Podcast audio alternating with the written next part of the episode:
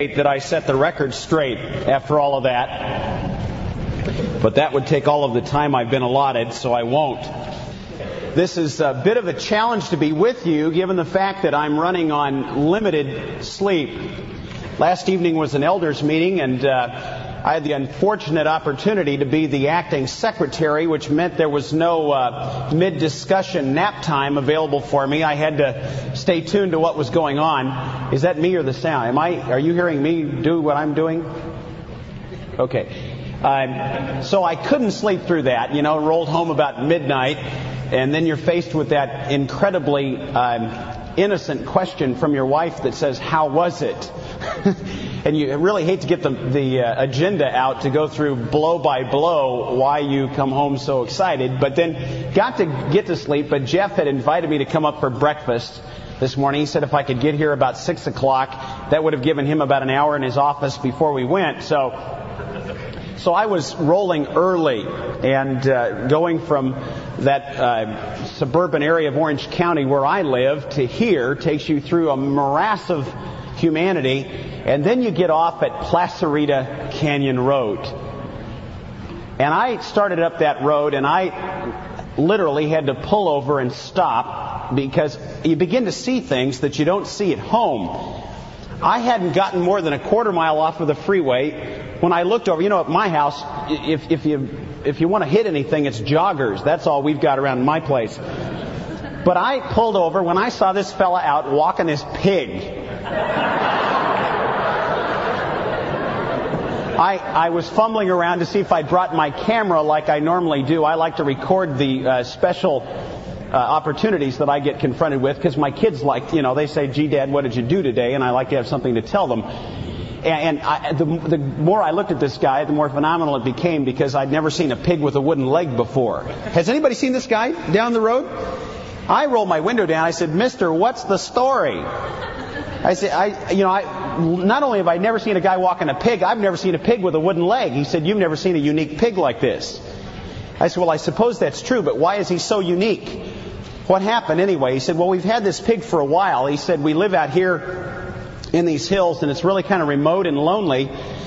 He said it was a couple of years ago that our house caught on fire. I was gone on a trip, and he said the pig smelled the smoke, broke the front door down, ran upstairs, and got all my kids up and out of the house, and they were saved because of this pig. And I said, well, that's pretty incredible. You know, Arnold, what's his name? And, uh,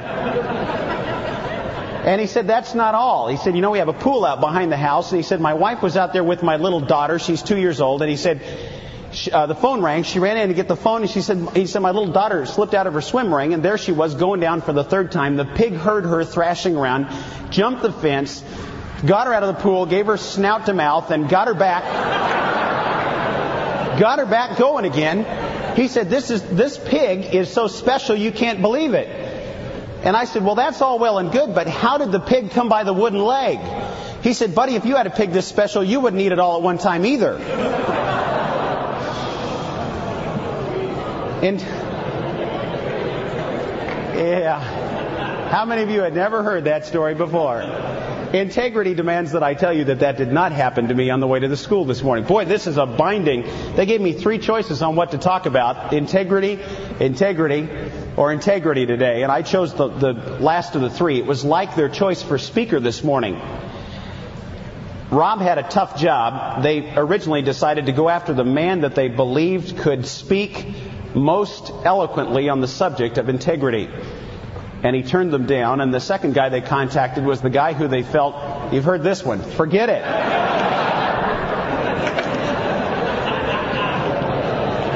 Whoever's editing the tape, Zahn said he wanted a tape. Just cut this front part off. I'm going to get down to business.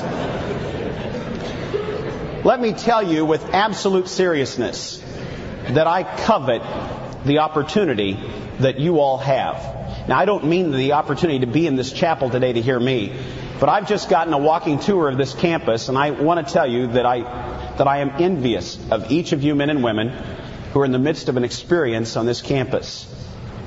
Uh, standing in front of you is a demonstration of the fact that nearly anybody could end up your chapel speaker. At age 17, I was on my way to college when I got diverted into a business career, and I spent 15 years there and did okay. But there's always been a, uh, a latent desire to get back into a situation like you're in the middle of.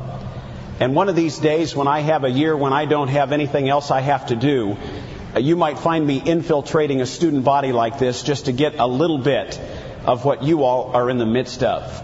I am envious of your opportunity. But I want to tell you today that there is a, a, screaming need among the men and women who make up the society that you're preparing to enter to see integrity demonstrated in a real way. I was having lunch just a few weeks ago with a friend of mine, a lost man who I've had business relationships with for years, a number of years. He, at many points in my professional life, had been known to call me to find out why it was that I was doing things that he knew about that were so different than the practices of men that he knew in industry who, given the same set of circumstances, would have done something very differently. It's not relevant to bore you with what those were, so much as to say that that relationship over years precipitated an opportunity to, to share lunch with him very recently. And during that lunch, he was sharing with me because he knows full well that I'm a Christian, and we've had many opportunities to discuss that and the gospel. We've had him to a number of uh, formal opportunities to hear the faith of relevant and uh, peer level men in industry, but he's never made a decision for Christ. He was sharing with me about some business problems that he's had of late, where he's been involved in dealings with men who are vocal about the fact that they're Christians in business. He was sharing with me that his experience with them had yet again convinced him that the, that the Christian faith had nothing that he really needed. Because he was sharing with me that his relationship with those men had drawn him into seeing a lifestyle in them that he knew was not as good as his. And because of that, he was rejecting the Christian gospel. I shared with him that day the fact that our problem today is that where there should be two kinds of people on planet Earth, there are four. And the confusion exists because of that proliferation. I said, Preston, if we could live in that ideal society where lost people live like lost people and saved people live like saved people, we'd be in good shape. But there are two confusing groups that have crept in and have really muddied the waters. There's one group of lost people who have managed to begin to live and look a lot like saved people should live and look like, at least on the outside. This man is one of those. He has a very high standard in his life. We might even say that he begins to approach integrity in his business dealings. I said that that in itself isn't so bad. It becomes most confusing when that fourth group comes along, and that is saved people who live for all the world like they're lost. I told him the problem really is when group three and group four encounter one another because those lost people who live like saved people are supposed to live begin to look at the saved people who live like the lost people are supposed to live, and they say, if my lifestyle's better than theirs, why do I need this faith garbage that they're trying to unload on me? I said, you know, at times I wish the other guys would get their act cleaned up and you'd live a little more dirty so we could get a little cleaner line drawn and we could be drawn into a situation where you would see the relevance of the gospel. I would submit to you today that integrity is not a part of the Christian life. Integrity is the Christian life. That there is no facet of Christian living that is called integrity. That Christian living is by its definition integrity. We have entered a time frame in the Christian community where we've begun to believe that God's awareness of our humanity has sometimes lowered his expectations in terms of what he's going to see people doing in their lives in the Christian faith. It is almost as if Peter was out of school when he recounted God's expectations. You remember those. Be ye holy, because I, the Lord your God, am holy. It's interesting when you trace that concept of integrity through the scriptures, the idea of blamelessness, of completeness, of perfection, of accomplishment with regard to Christian maturity begins to come into focus in a way that is lost to many people who purport to be living the Christian lives. You know, our problem today is not many people are seeing something that they're interested in trading their lives for. Have you seen that? Have you heard that expressed by those people that you've tried to share the gospel with who've already met some Christians, thank you, and they're not real interested in being just like them? It's not a new issue. If you have your Bible with you, you might turn back to Psalm chapter 26. The issue of integrity was high on the list of important issues for David. David was a man who, for much of his life, walked in integrity. I would like to suggest to you a simple four facet description of David's concept of integrity. I don't want to strain it from the text. I think it's there pretty clearly. If I get it, you can sure get it. Would you read with me the first seven verses? Vindicate me, O Lord, for I have walked in my integrity, and I have trusted in the Lord without wavering. Examine me, O Lord, and try me. Test my mind and my heart. For thy loving kindness is before my eyes, and I have walked in thy truth. I do not sit with deceitful men, nor will I go with pretenders.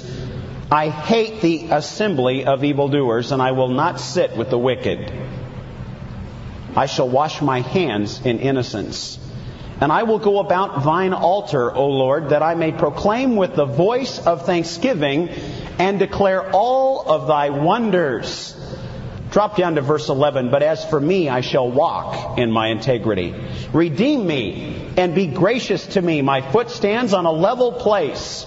In the congregations, I shall bless the Lord. Would you join me in prayer?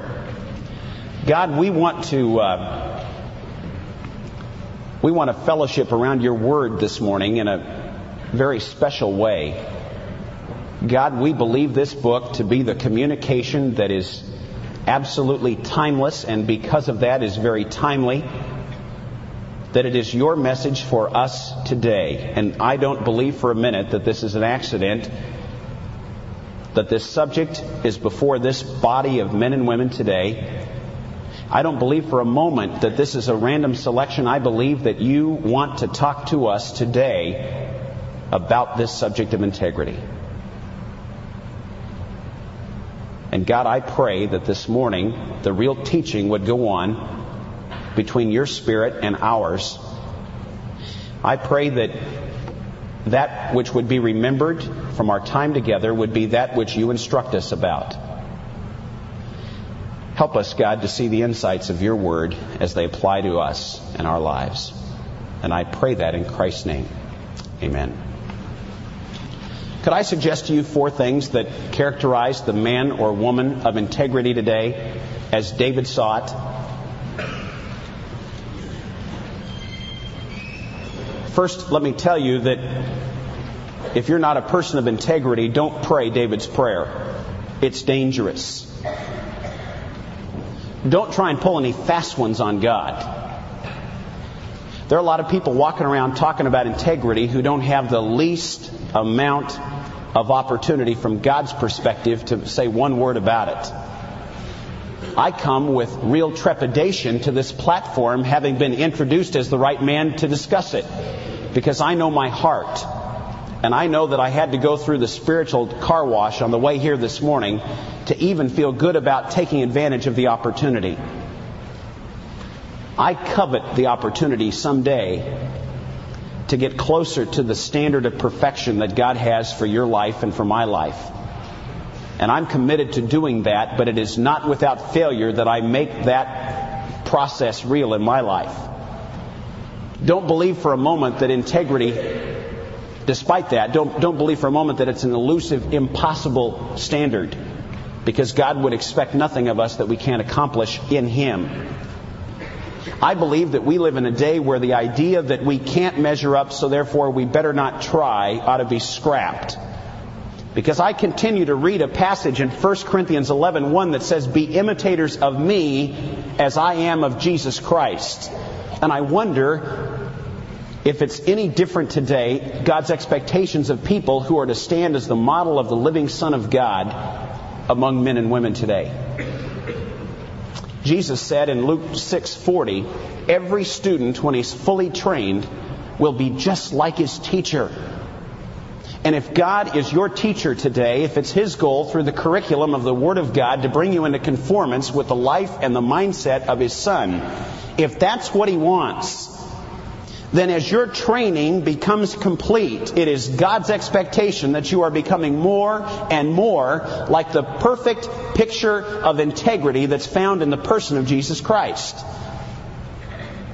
And I don't believe that most of the things that we find before us in the Christian faith, in the Christian walk, are terribly difficult in terms of their description. The difficulty comes about in terms of putting that into practice.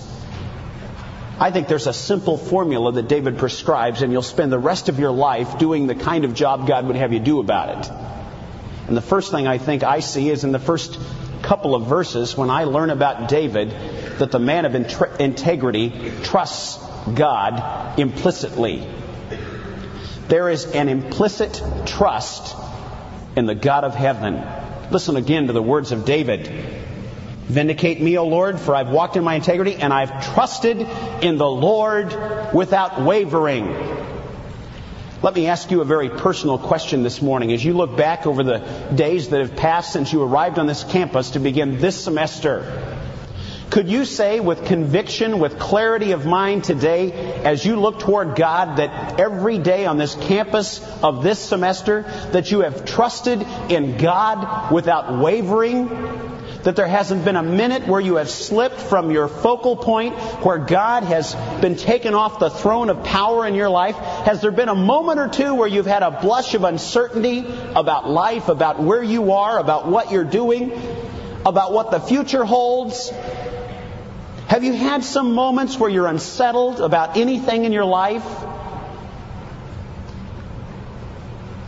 I am convinced that God does not expect us to be going through life with the black cloud of uncertainty over our heads, but rather the shining light of trust in a God who loved you so much that He's already done everything that it, that it requires in His justice system to get you there.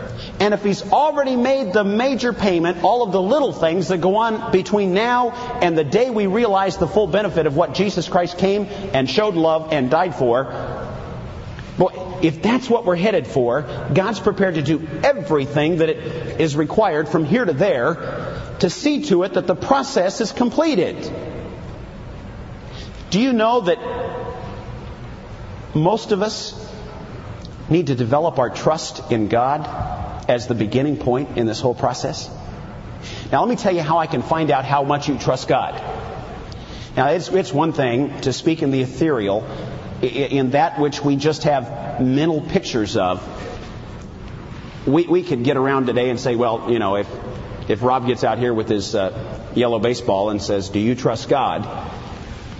Well, you know, who can tell? Of course, you're going to say yes. That's what the guy sitting next to you who was listening when he said what he was going to ask you is going to whisper in your ear. Say yes.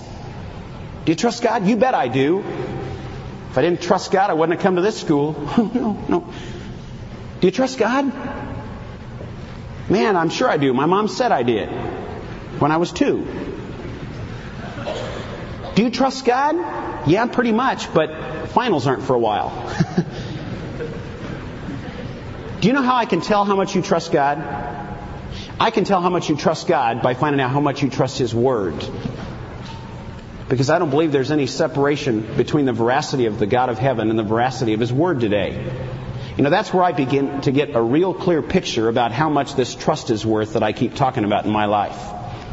If I have an unwavering faith in God, I will inevitably have an unwavering faith in His Word would an objective look into your life come to the conclusion today that you are a person who has placed your unwavering trust in the God of heaven and in His Word, which we believe to be inerrant, infallible, inspired, and the standard every time it speaks about the affairs of my life?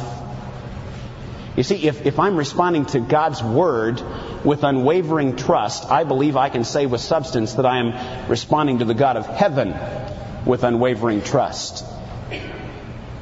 If I'm shaken as far as the Word and its authority in my life, who am I kidding to say I trust God? There's a second thing I believe David had to say here, and it is a natural outgrowth of the first. It's found in verse 3. David said, For thy loving kindness is before my eyes, and I have walked in thy truth. There are two essential things that I'm going to find effective in my life because of the Bible.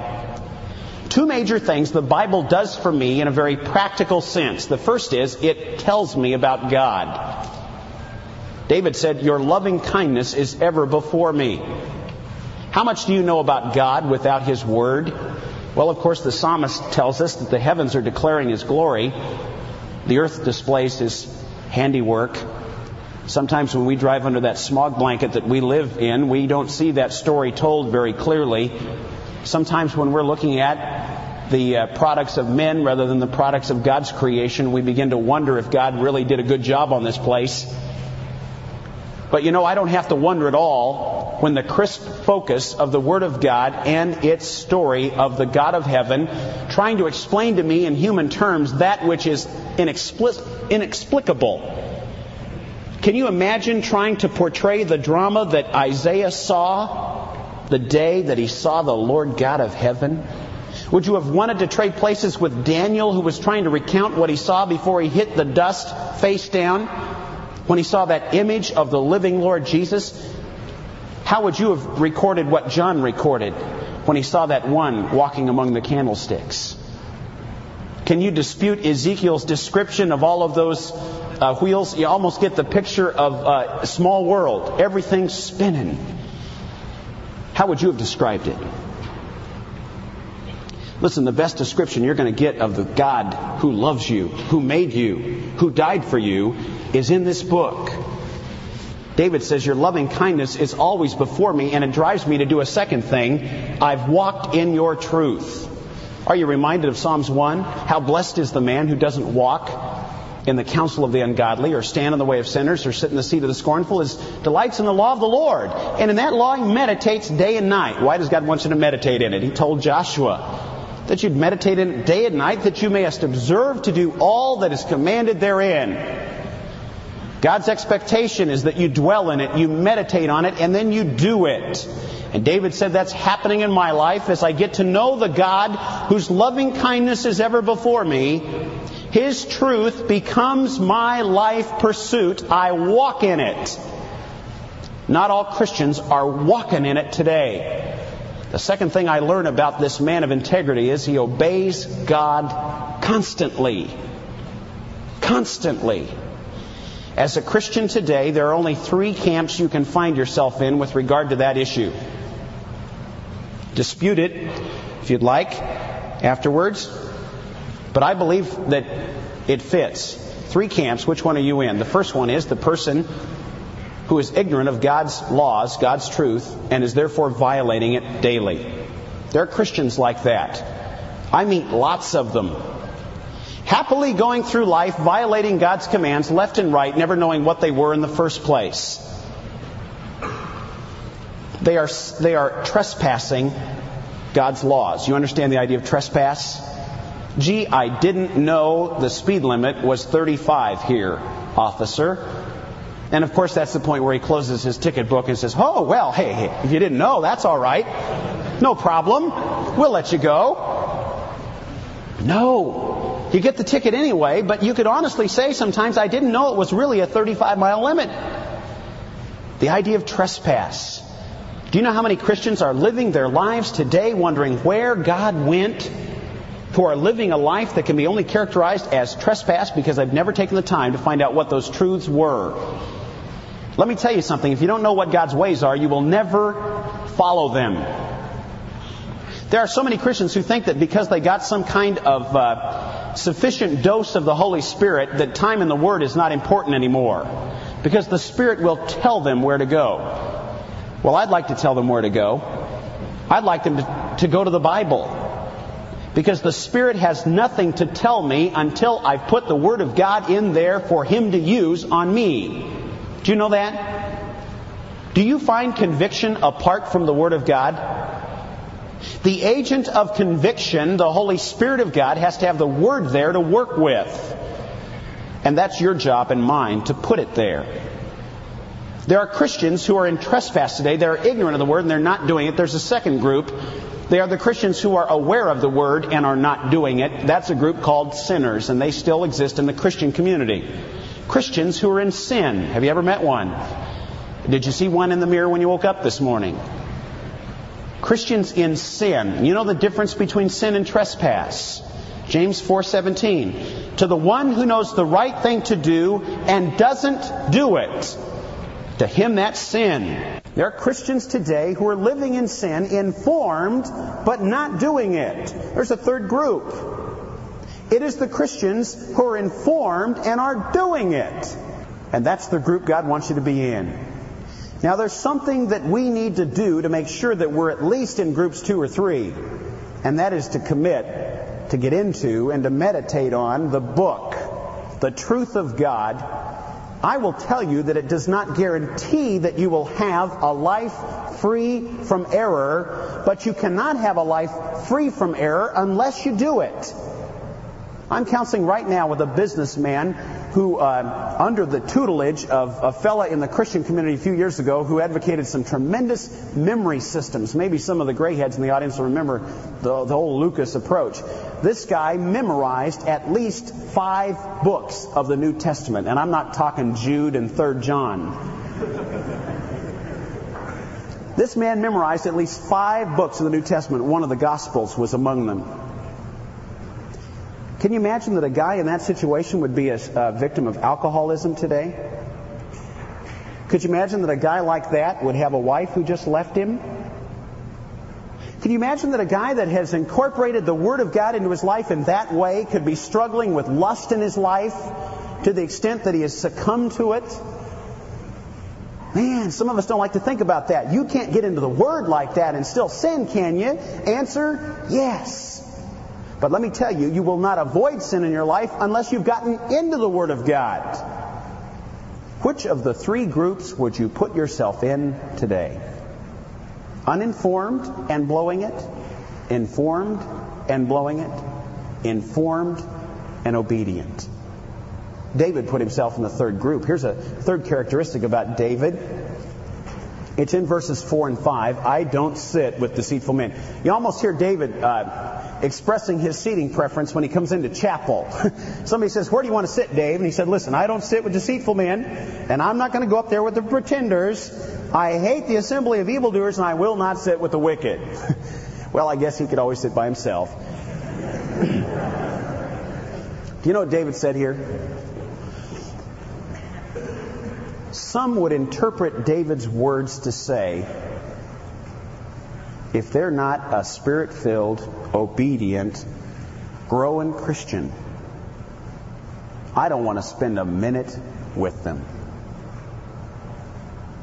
And extrapolate that to say that we'll rely on Christian radio to get the word out to those dirty, filthy people that we don't want to have any part with. Paul knew that that was going to be the temptation you know, the phenomenon of 20th century Christianity is we'd rather fellowship with Christians in sin than we would with sinners who need Christ.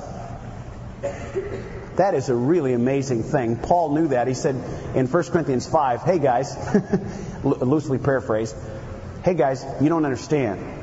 The guy you're not supposed to spend time with is the Christian who knows better and is not doing it.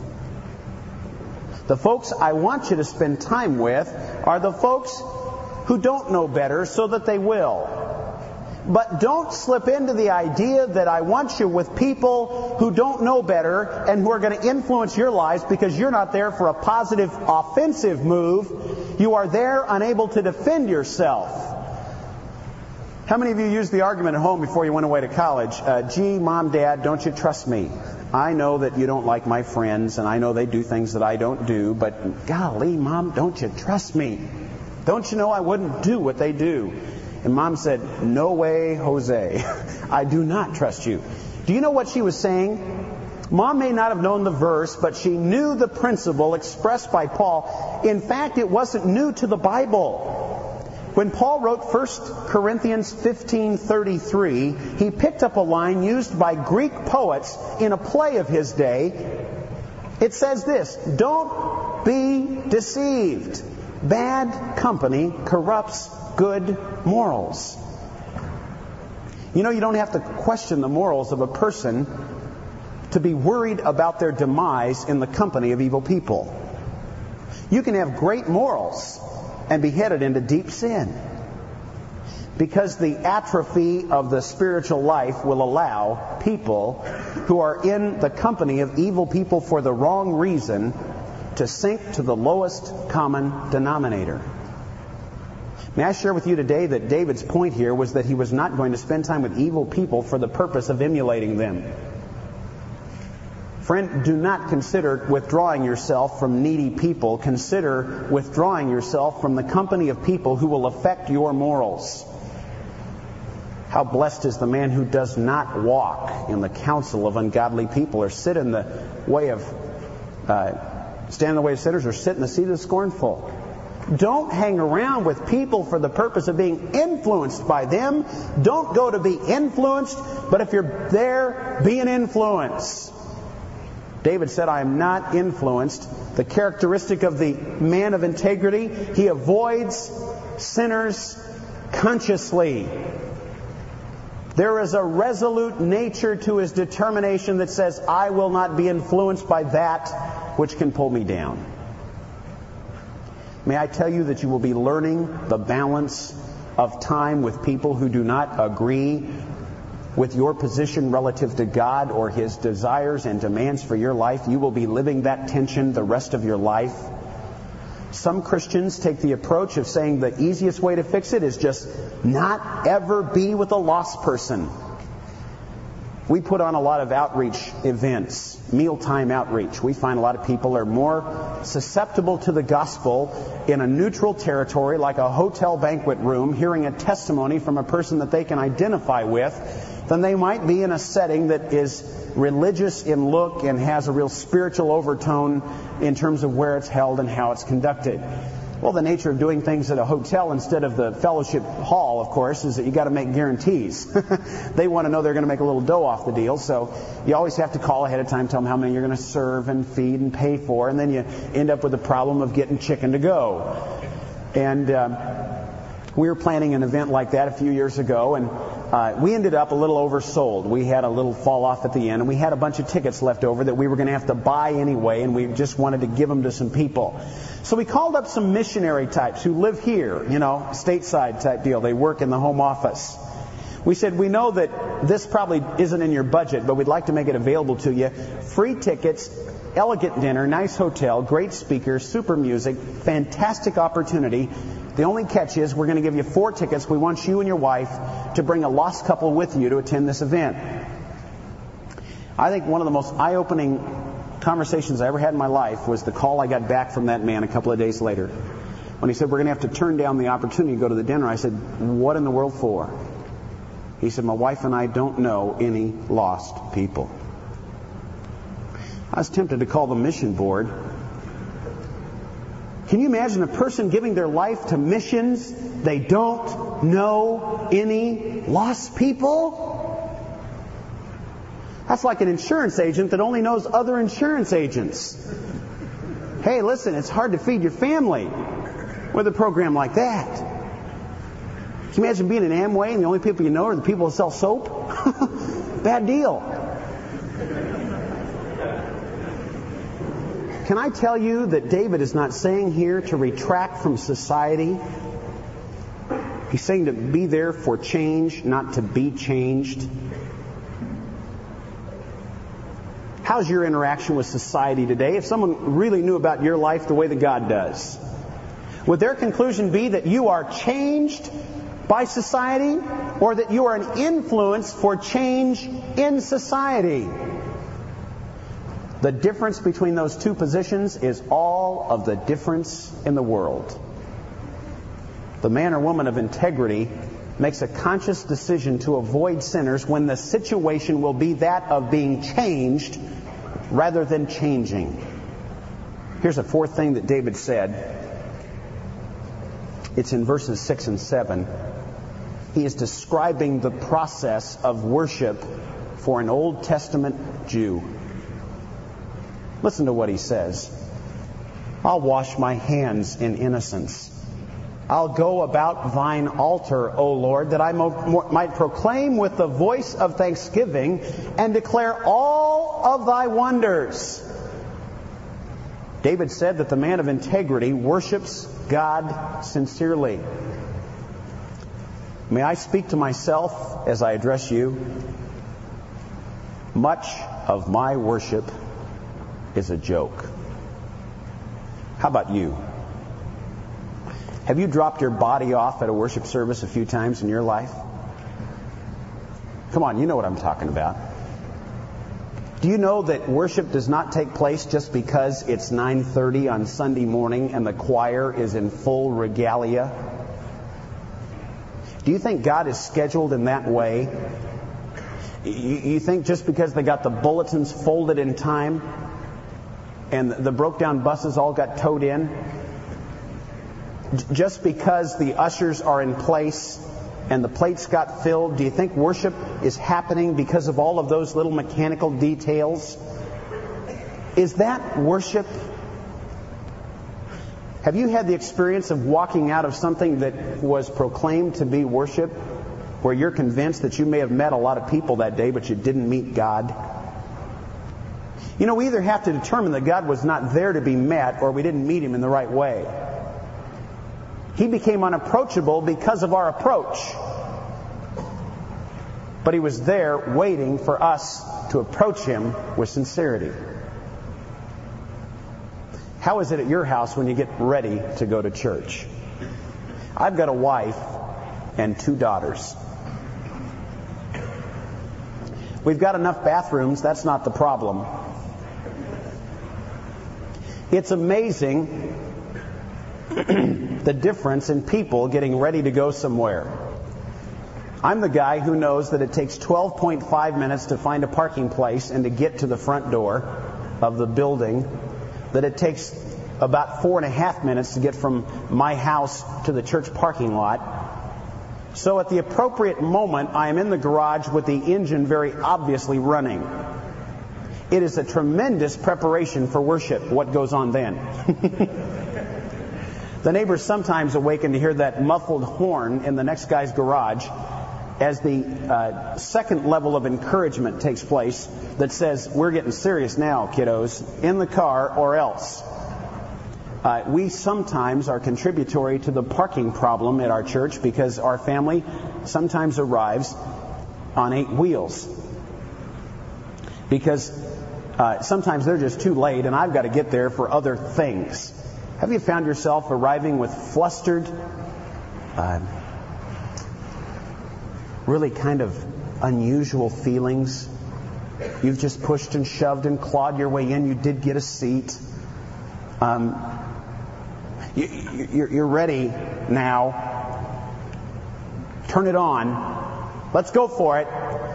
We're finally here. It's time to worship. And you go out flat you know, I've come to the conclusion in my life that what goes on before worship is going to determine whether worship goes on. I am tired of going to church. I'll be real honest with you. I do it 52 plus times a year. And I'm tired of going to church and coming away not having kept the appointment that I thought I was going for. You know, I've begun to realize that God wants a whole lot out of what I've been calling worship than He's been getting. I found out Jesus was kind of warm to that idea. You know what Jesus said?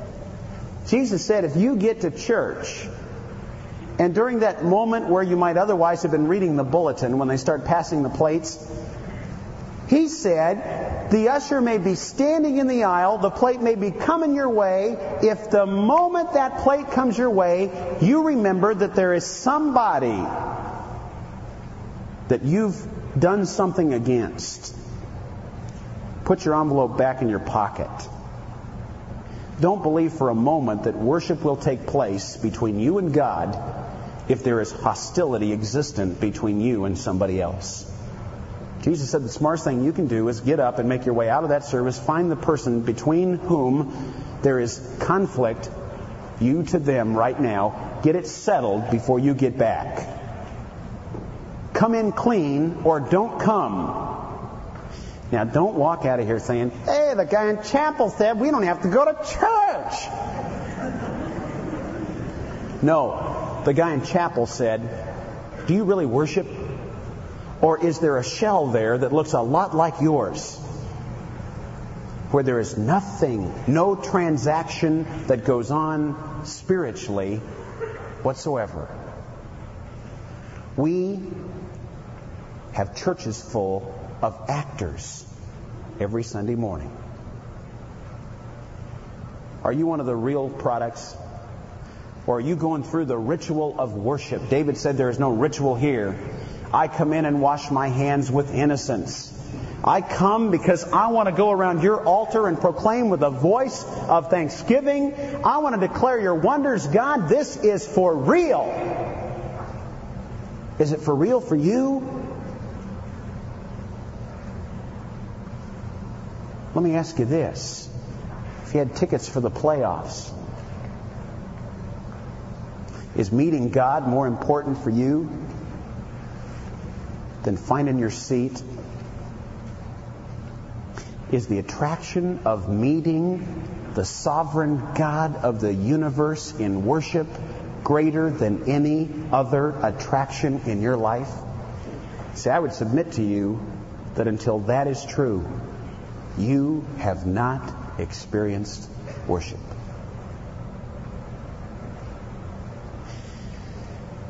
We can talk about integrity all week long.